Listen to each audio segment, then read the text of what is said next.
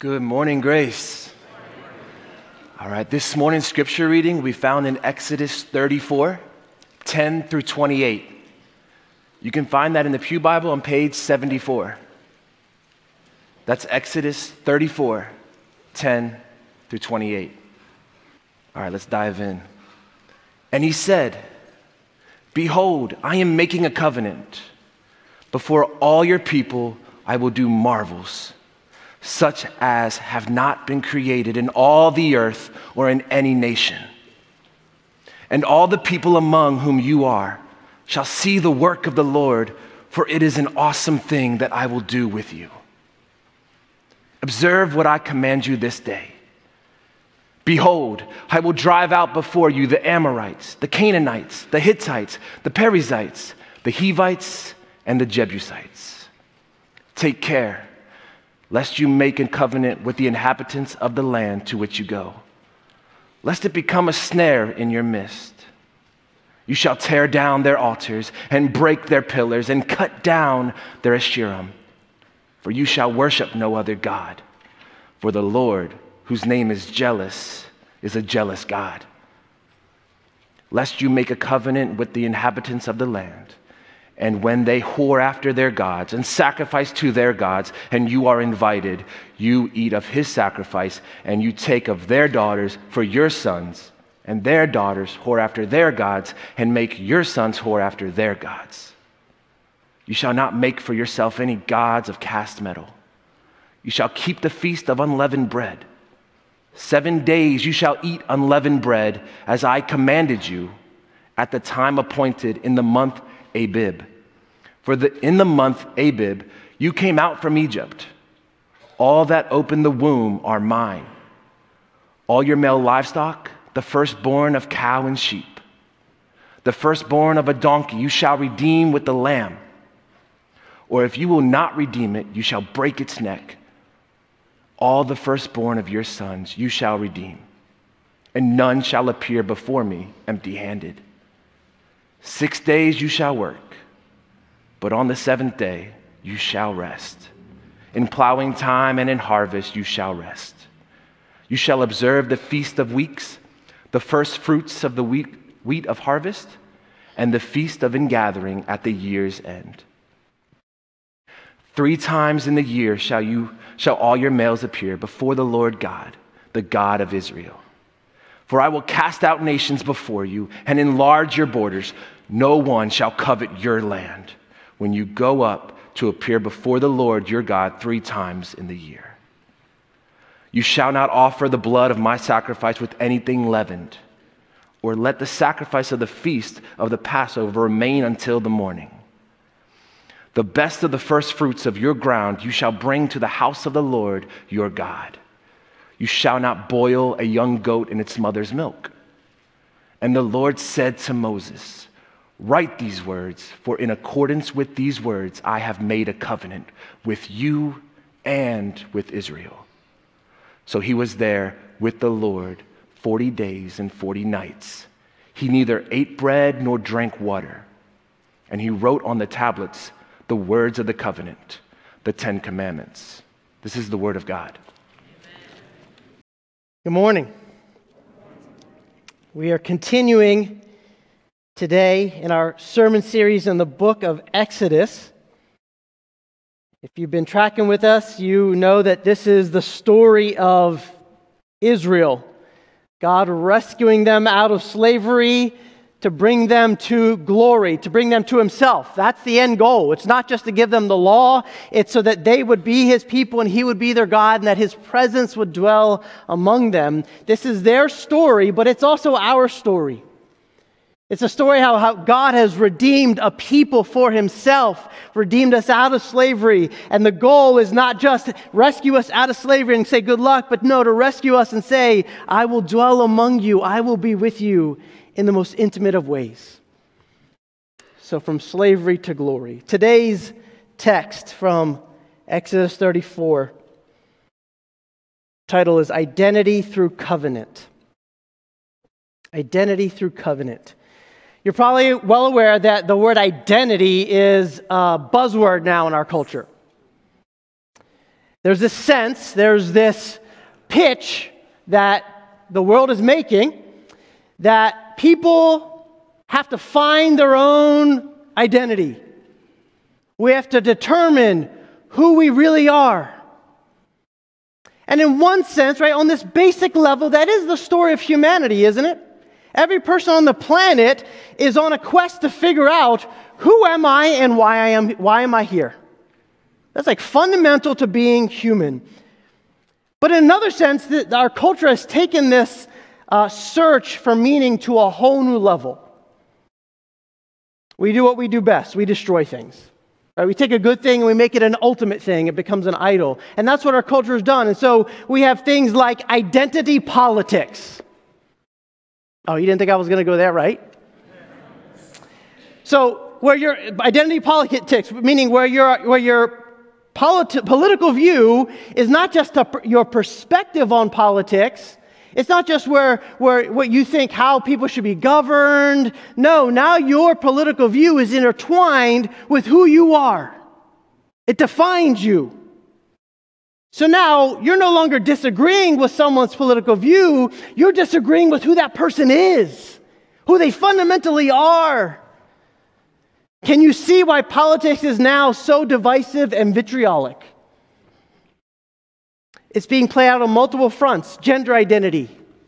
Right? No longer is your gender, male or female, a fixed reality, a part of God's good design, which has been the view, by the way, for the vast majority of human history up until now. No, gender is now considered a, flu- uh, a fluid reality. And each person has to decide and your gender and sexual- sexuality can change. And it's so important. It's not just a part of who you are, it is who you are. It defines who you are. It is your identity. Again, can you see how problematic this becomes? Where conversations around gender and sexuality, which should involve healthy dialogue, now they're an attack on someone's fundamental being, their identity. Why do I bring this up? Because actually, this text, as surprising as it might sound, uh, as the people of God, we have to understand who we are and what defines our identity. In the midst of all the confusion, we need clarity on this fundamental question Do you know your identity? Or you could ask yourself, Who am I? How do you answer that question? Who are you? This is important because the truth is, unless your identity is rooted in God and His design for your life, you will have the crushing burden of having to figure it out on your own. And our hearts are so warped, so bent on rejecting God's authority, that any attempt at trying to determine and self identify will always fail. The good news is God doesn't leave us alone. He doesn't leave us to this crushing burden. God gives us a lasting identity, a sense of who we really are. But look, that identity is rooted in a relationship with Him. And that's true for the Israelites back then, 5,000 years ago, and it's true for us today. So, identity through covenant. Two points today. Point number one God's covenant gives us identity. We're in the story of Israel. They're at Mount Sinai. How did they get there? God has already delivered his people out of slavery in Egypt. He did signs and wonders, right? The plagues. He leads them through the wilderness. They're, they're, he calls them to trust him in the middle of the wilderness. Then he brings them to Mount Sinai. Moses goes up to Mount Sinai 40 days, and God gives him the tablets, the Ten Commandments, and the entire law. And the goal is God is saying, I'm going to dwell with you, and these are the conditions of my covenant, of our relationship, and it's the law. And the end goal is I'm, I'm going to show you how to build a tabernacle because my presence gonna, is going to live among you, literally right in the center of your midst. And yet, the people, while Moses is up on the mountain, they rebel against God. They worship the golden calf. In other words, they break covenant immediately. One day they say, Yes, all that you say we will do. The next day they say, Ah, let's build a golden calf. And God threatens to leave his people at this point, and, and Moses intercedes for them. And God graciously decides to show them mercy and says, I will go with them. I will, I will forgive my people. I will show grace and mercy. And now Moses is back up the mountain a second time to receive a renewal of the covenant. That's why he has new tablets with him. And that's why it says in verse 10 of chapter 34 God is speaking. But by the way, the God speaks this whole time. God is initiating and he is ratifying his own covenant. He says, Behold, I am making a covenant. God is saying, I am renewing my covenant commitment to lead my people Israel into the promised land. And don't miss this because this is huge. God is reinstituting a covenant to a people that have been utterly faithless to him. Or you could say, utterly unfaithful to him. As soon as they get in the wilderness, they're complaining. As soon as they get into trouble, they're complaining. As soon as that Moses is up there too long, they're building a golden calf. They don't trust God, and God says, I am committing myself to you, even though you have not committed yourself fully to me. Remember last week, chapter 34, verse 6 and 7, God proclaimed his goodness, right, to Moses. Here's my glory, it's my goodness. And what was his goodness? He says, The Lord, the Lord, merciful and gracious, slow to anger and abounding in steadfast love. This is God being true to his character. And that's really important because often people read the Old Testament. Maybe you have you've come to this conclusion at times. You're reading the Old Testament and you see this judgment side of God. And then you read the New Testament, you see this merciful side of God, and you can conclude, like many people do, they must be two different gods. I want you to see that's entirely false. God doesn't just judge sin in the Old Testament, He also judges sin in the New Testament. Just look to the cross. Yeah, he judges sin. And God is also merciful in the Old Testament as he is in the New Testament. He's telling this unfaithful people, I'm going to overlook your offense and recommit myself to you and give you the, the same covenant I gave before. This is how loving he is. They constructed a golden calf, they, in essence, saying, God, we are rejecting your word and your law which is a serious matter to God.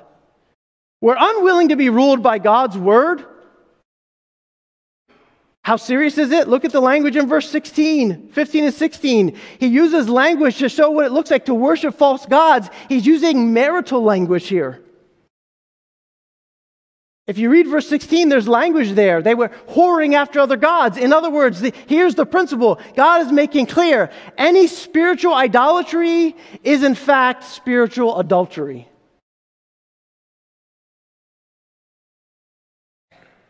They were unfaithful, they committed adultery against God. And yet, in the face of this kind of unfaithfulness, what does God do? He remains faithful. They break covenant, but he won't. Do you see the love of God on display in this moment? Do, do, you, do you understand the weightiness of this love? It's a sacrificial love. It always has been. Old Testament and New Testament. It's a love where God is willing to absorb our cost, our guilt, because his love never falters and it never fails. Do you see the love of God for us today as His people? Consider all the ways that you and I have turned from God's rule in your life, how we've tried to live life on our own. Your rudeness toward your spouse that you feel completely justified in, but is sinful. Your gossip about a fellow church member. Kids, you making fun of your siblings disrespecting your parents, all of us, our selfishness, our greed, our deceit, in so many ways, we say, Thanks for this covenant, God. Thanks for your word, but no thanks. And yet, God is so loving, He cannot fail to stay committed to us. Keep in, keep in mind, God's covenant with the Israelites is rooted in His presence living among them. This is important. Moses already knew this. That's why he said, chapter 33, verse 16. Moses said to God when he was making his appeal, he said, Is it not in you going with us so that we are distinct, I and your people from every other people? In other words, God, isn't your presence what sets us apart? Isn't your presence among us what we find our identity rooted in? And the answer is yes. Yes. And what does God's presence among them do? Verse 10 of chapter 34 Behold, I am making a covenant before all people, I will do marvels such as have not been created in all the earth or in any nation. All the people among whom you are and whom you're living among shall see the work of the Lord, for it is an awesome thing I will do with you. The word for marvels there is the same word used for the plagues that God used in Egypt to bring his people out of, out of slavery. God is reminding the Israelites that it is by his marvels he saved them. Listen, God's salvation of his people is meant to shape the identity of his people. That's what he's saying. My salvation shapes identity. That's true for them, and that's true for us. God is saying, You trusted me to redeem you out of slavery, Israel. Now trust me to continue to do great marvels as I fulfill my promise to you and bring you into the land of Canaan, the land of promise. God's covenant with Israel is what gave them their identity and this is true for us as followers of Christ today.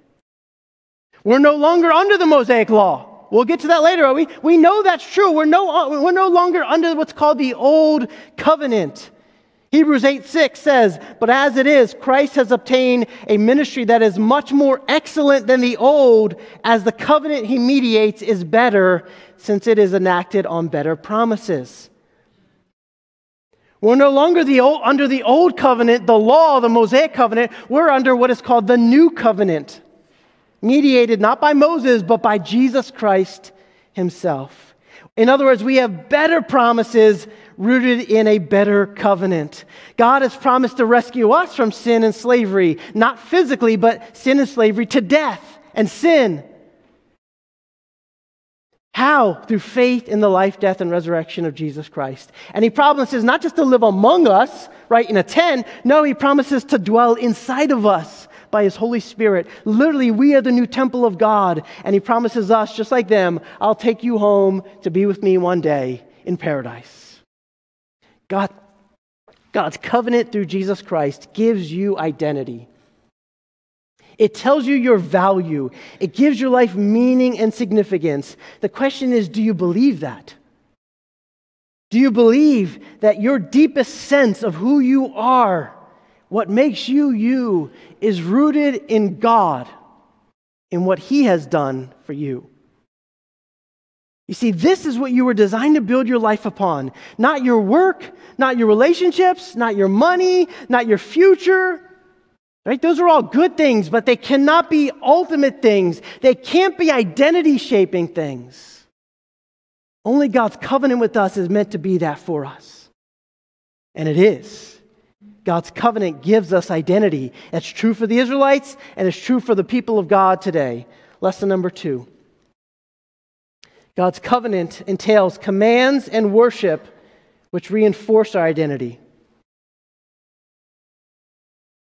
First, God lays out what he promises to do.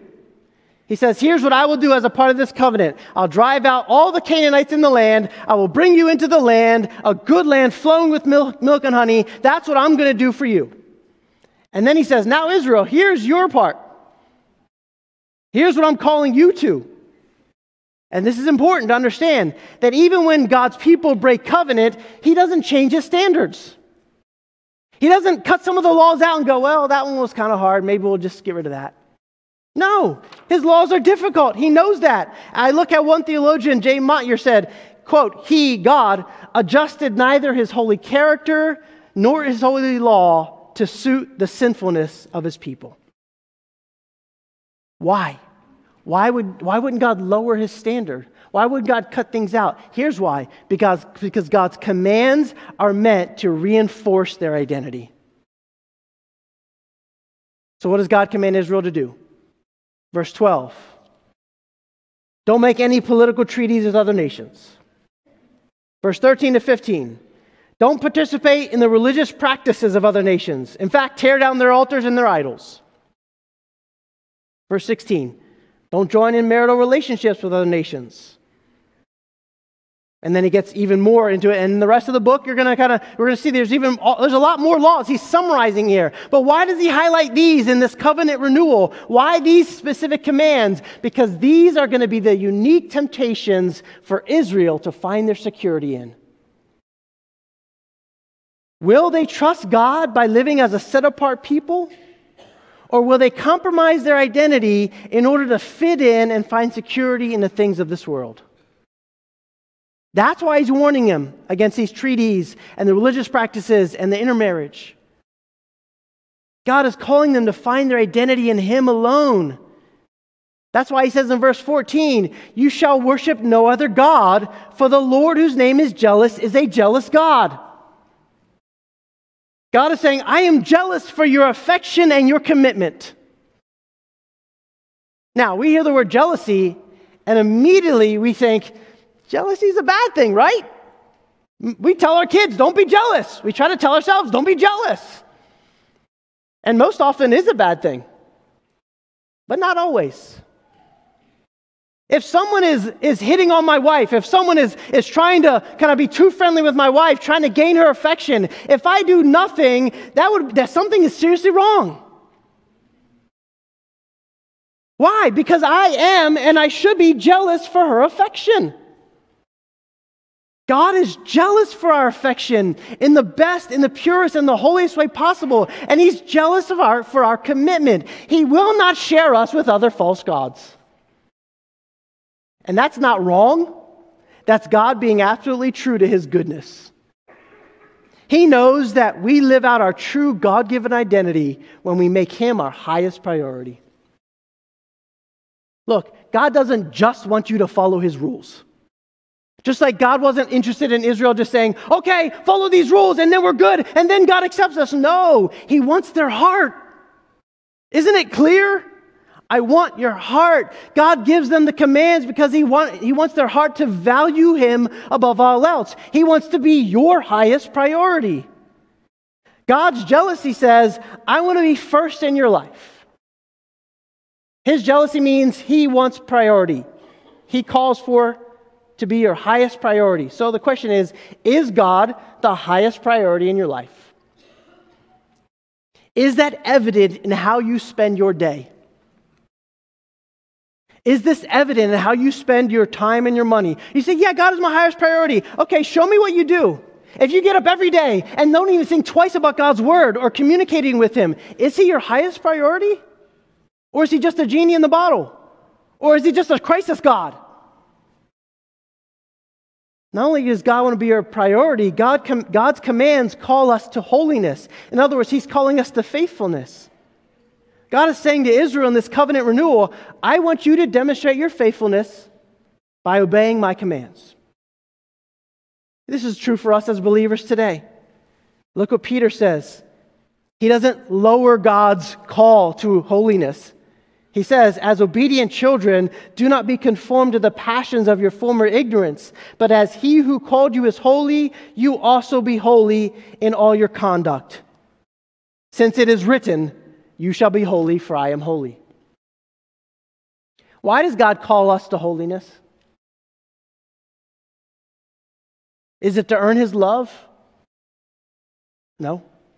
You already have that love in Jesus. He's already given himself fully to you. You don't have to earn it. No. Why is God calling us to holiness? It's here's the reason. We, we get so messed up in this point. We get so tripped up in this. Why does he command us to holiness? Why does he keep the bar so high? Why? Because God is committed to shaping you more and more into his image. That's why.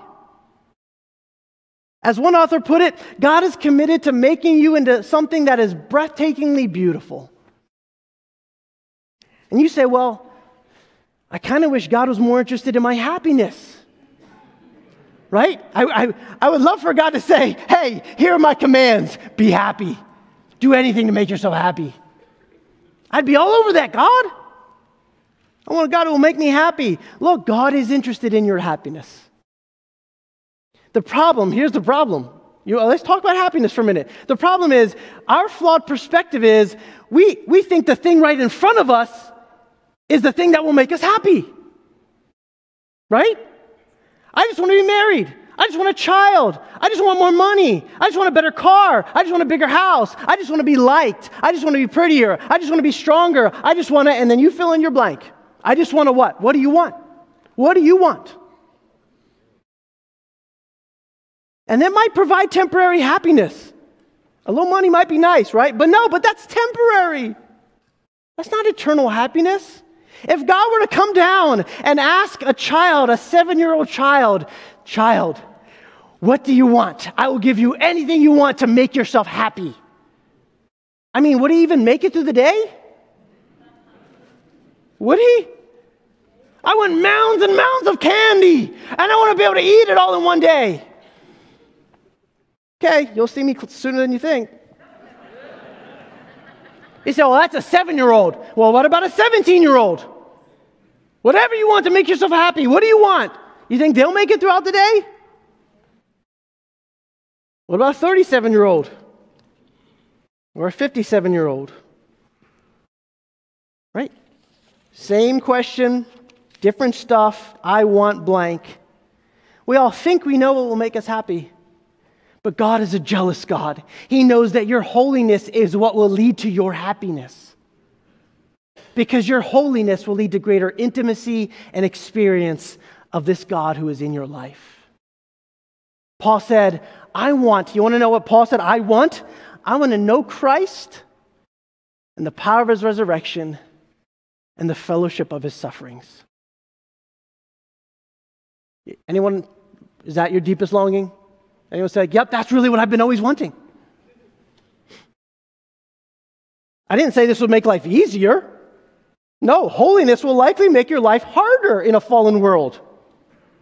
But God is on a mission to shaping you into a holy being like Him. And you're like, how does that happen? How does this play out? Give us more details. Come back next week. That's the whole sermon. Right, Brady? Yeah. Pastor Brady's back, everybody. Woo!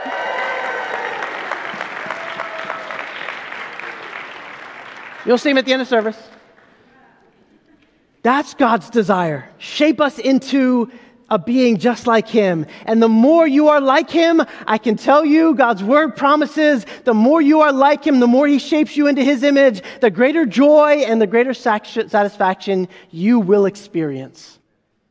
Because God is the greatest, the, the most joyful being in the universe. God is jealous for our affection, our commitment for us to prioritize Him and pursue holiness in Him. Are you doing that?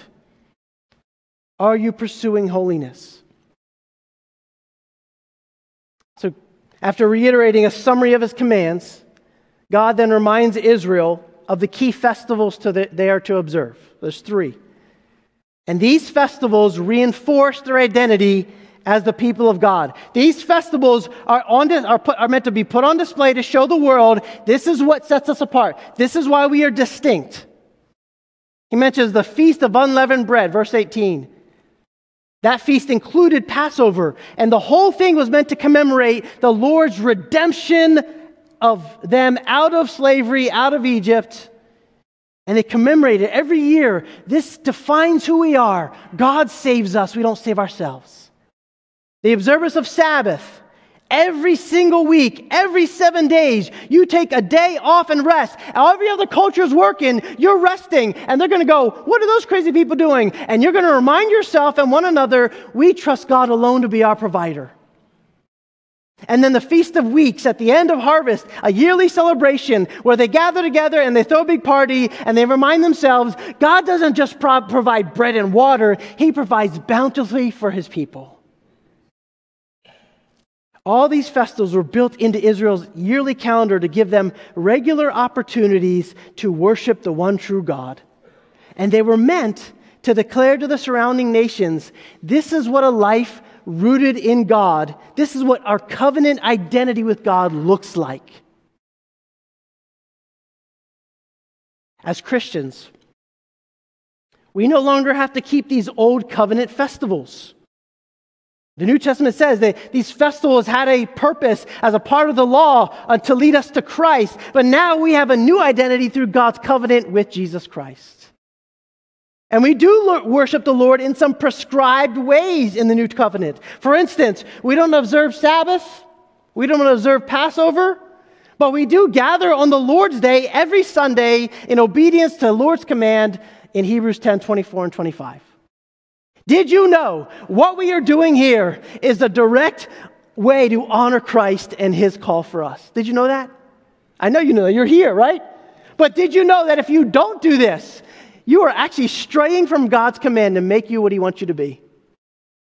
You say, all I got to do is show up? Well, that's not all you got to do, but that's a big part of it. To not gather each week because you don't feel like it, or you'd rather watch online, or any other excuse is actually sin. It's a rejection of one of the primary ways you can proclaim to the world this is what our covenant identity looks like. Of course, there are times when you're sick and you're traveling, yes, but for the most part, your weekly rhythm should include making gathering for worship a priority. Is that a priority for you? Do you know that on average, the devoted, this is devoted Christians in America, the most devoted Christians in America now only go to church twice a month or less? How is that? How is it even possible? To live out your faith in, a, in an increasingly hostile environment. How is it even possible? Would we expect our soldiers to, to go practice and do their drills once a, once a month and be ready for battle? Let alone, how is it possible to live out the, the one anothering commands if we're not actually one anothering with one another? God has specifically designed this to be a weekly reminder. And I'm pleading with every Christian here what do you need to do? What do you need to do in order for your life to show that your identity is rooted in Christ alone and not in your job or sports or work or family or sleep or whatever else is getting in the way? Not only that, we have other identity shaping acts baptism and Lord's Supper. These are covenant shaping, covenant identifying acts. Baptism is the one time declaration publicly that you have turned from your sin and you've trusted in Jesus Christ alone. It's a picture that shows you've died with Christ, right? You go down into the water. Why is that a picture of death? Because if you stayed there, you'd be dead, right? So it's a picture of death. Jesus went into the ground, he died, and then you come up out of the water, a picture that you've risen with Christ. And this is for a believer. Unbelievers don't get baptized. Because it's not a picture of something that's happened yet. It's for believers who've trusted in Jesus Christ, and then they go into these waters and they say publicly, Jesus Christ is Lord. And they declare it in baptism, in water. It's meant to be a beautiful picture. It's meant to be an act of obedience. Jesus said, Go and make disciples of all nations, baptizing them. If you've never been baptized as a believer, what is stopping you from committing to honor Christ and follow him in obedience today? Not only that, we also have the Lord's Supper. We're doing that today. This is our weekly reminder or monthly reminder, or, or as Jesus says, as often as you do it, right? Of what Jesus has done for us. Just like the Israelites, we were enslaved, not physically, we were enslaved to sin. And it's, it's why we find sin so appealing. It's why, from a young age, we want, to, we want to assert our independence, not just from our parents, but from God Himself. Right? The idea that we can determine our own identity is rooted in a lie from Satan himself. The problem is, no matter what you look to to find meaning in life, you will never find satisfaction. Your sexuality can't be your identity. Your job can't be your identity. Your family can't be your identity. Your health can't be your identity. None of those things can stand the pressure of being the very foundation of your existence. What is the one thing that you can't live without? What do you look to daily to provide security, a sense of approval and identity? What is that for you? Whatever that thing is, that is, that is acting as your functional God right now. And listen, I said this before any false God, a functional God, it will demand more from you than you can give, and it will never give you what you desire. You see, just like the Israelites, every one of us are covenant breakers. we don't give God our highest affection and commitment. We admit that. That's why Jesus came down. That's why God said, I am not okay with you living unfaithfully. I'm going to do something about it. If you want to see my glory, it will consume you unless I do something about it. And so Jesus comes down from heaven and he lives the perfect life and he obeys the Mosaic law fully, perfectly, and he, and he honors his Father with the highest affection and the greatest level of commitment. He lived the life you and I should have lived, but never could and then he died on a cross. He took God's righteous judgment against your sin and mine, and he took the ultimate punishment for our sin, death. He did this because he loves you immensely. That's why on the night that Jesus was arrested, he was with his disciples and he instituted communion, the Lord's Supper. And he shared a meal with them, and then he told, held up the bread and said, This is my body, which is broken for you. And then he held up the cup and he said, This cup is the new covenant in my blood. Do this as often as you drink it in remembrance of me. Do you see what Jesus is saying? God's new covenant with us, with those who've trusted in Jesus as Savior, is a covenant sealed in His blood. The law can reveal God's holiness, the law can expose our sin, but the law can't save us. But Jesus can. Only God can save us from God, right? Only God's hand could cover Moses on the rock. God had to save us from himself. And so Jesus comes and he dies so you could live. He bore God's judgment against your sin so you could experience God's forgiveness against sin. Jesus took the guilt of our breaking covenant so that now, through faith in Him, you and I can have the benefit of a God who always keeps covenant. How do you experience this? You admit that you have sinned, you admit that there are false gods in your life, and you turn from them and you say, God, I don't, I don't, I know those things will not give me identity, and I'm trusting in Jesus alone to give me forgiveness of sins and eternal life. That's how you enter into a relationship with God. That's what makes you a Christian. Have you trusted in Jesus as your Savior today? You see, when we observe communion, we remember that God is the ultimate covenant keeper. And through union with Christ, we now have access to all of his covenant promises and blessings, the greatest of which God says is, I will never leave you nor forsake you. Look, you might never, you might, days, there might be days where you feel like, I don't even want to stay, I don't even trust in myself. I don't even have, I don't believe in myself. And God says, I know but I'm always there with you. I will never fail you, even when you give up on yourself. I can't give up on you. I've made a covenant with you. Whatever you used to look to for your sense of worth is no longer what defines your life. If you're now a Christian, Jesus defines your life. He is your new identity, and that's good news because Jesus can handle being your everything. You say, Can he handle this? Yep, put it on him. Can he handle that? Yep, put it on him. Well, this thing happened in life. I never even planned for it. Yep, he can handle it. He can handle everything. He has a foundation that can never be shaken. And just like God promised the Israelites, he will do marvels among us, take us to the promised land right? He will do great things in and through us, and, and He will empower us by His Spirit to be His witnesses. Listen, church, God is doing awesome things among us. Did you know that? Every day of the week, God is working through this church right here in this community and around the world. It is amazing for me to have a front row seat, and I pray you get glimpses of it. Not only that, the beauty of the new covenant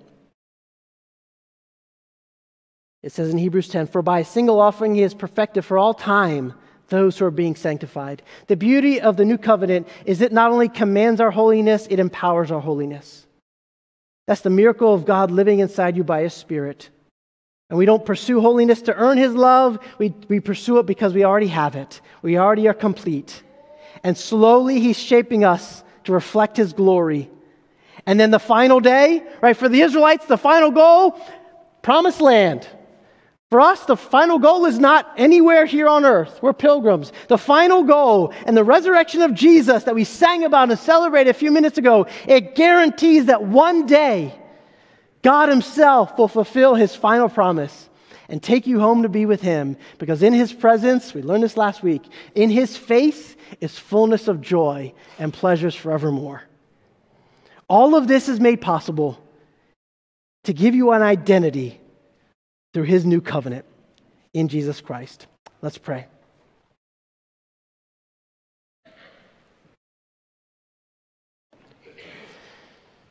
Father, we ask that you would search our hearts, that you would help us in this time as we prepare to, to take communion, to take the Lord's Supper. Lord, we want to do this in faith and in gratitude. We want to do it examining our hearts to remind ourselves and to confess to you our deepest desire is for you to be our highest priority and our greatest desire. God, most of all, I pray you would remind us that the blood of the new covenant shall never fail. It's a once and for all promise a commitment that you make that can never be broken. Oh God, if nothing else, may we, may we sigh a sigh of relief today. No matter what we did yesterday or this past week, no matter what news we're going to get tomorrow, I pray that this reminder, this identity shaping act of communion would remind us we are your people. You have done it all.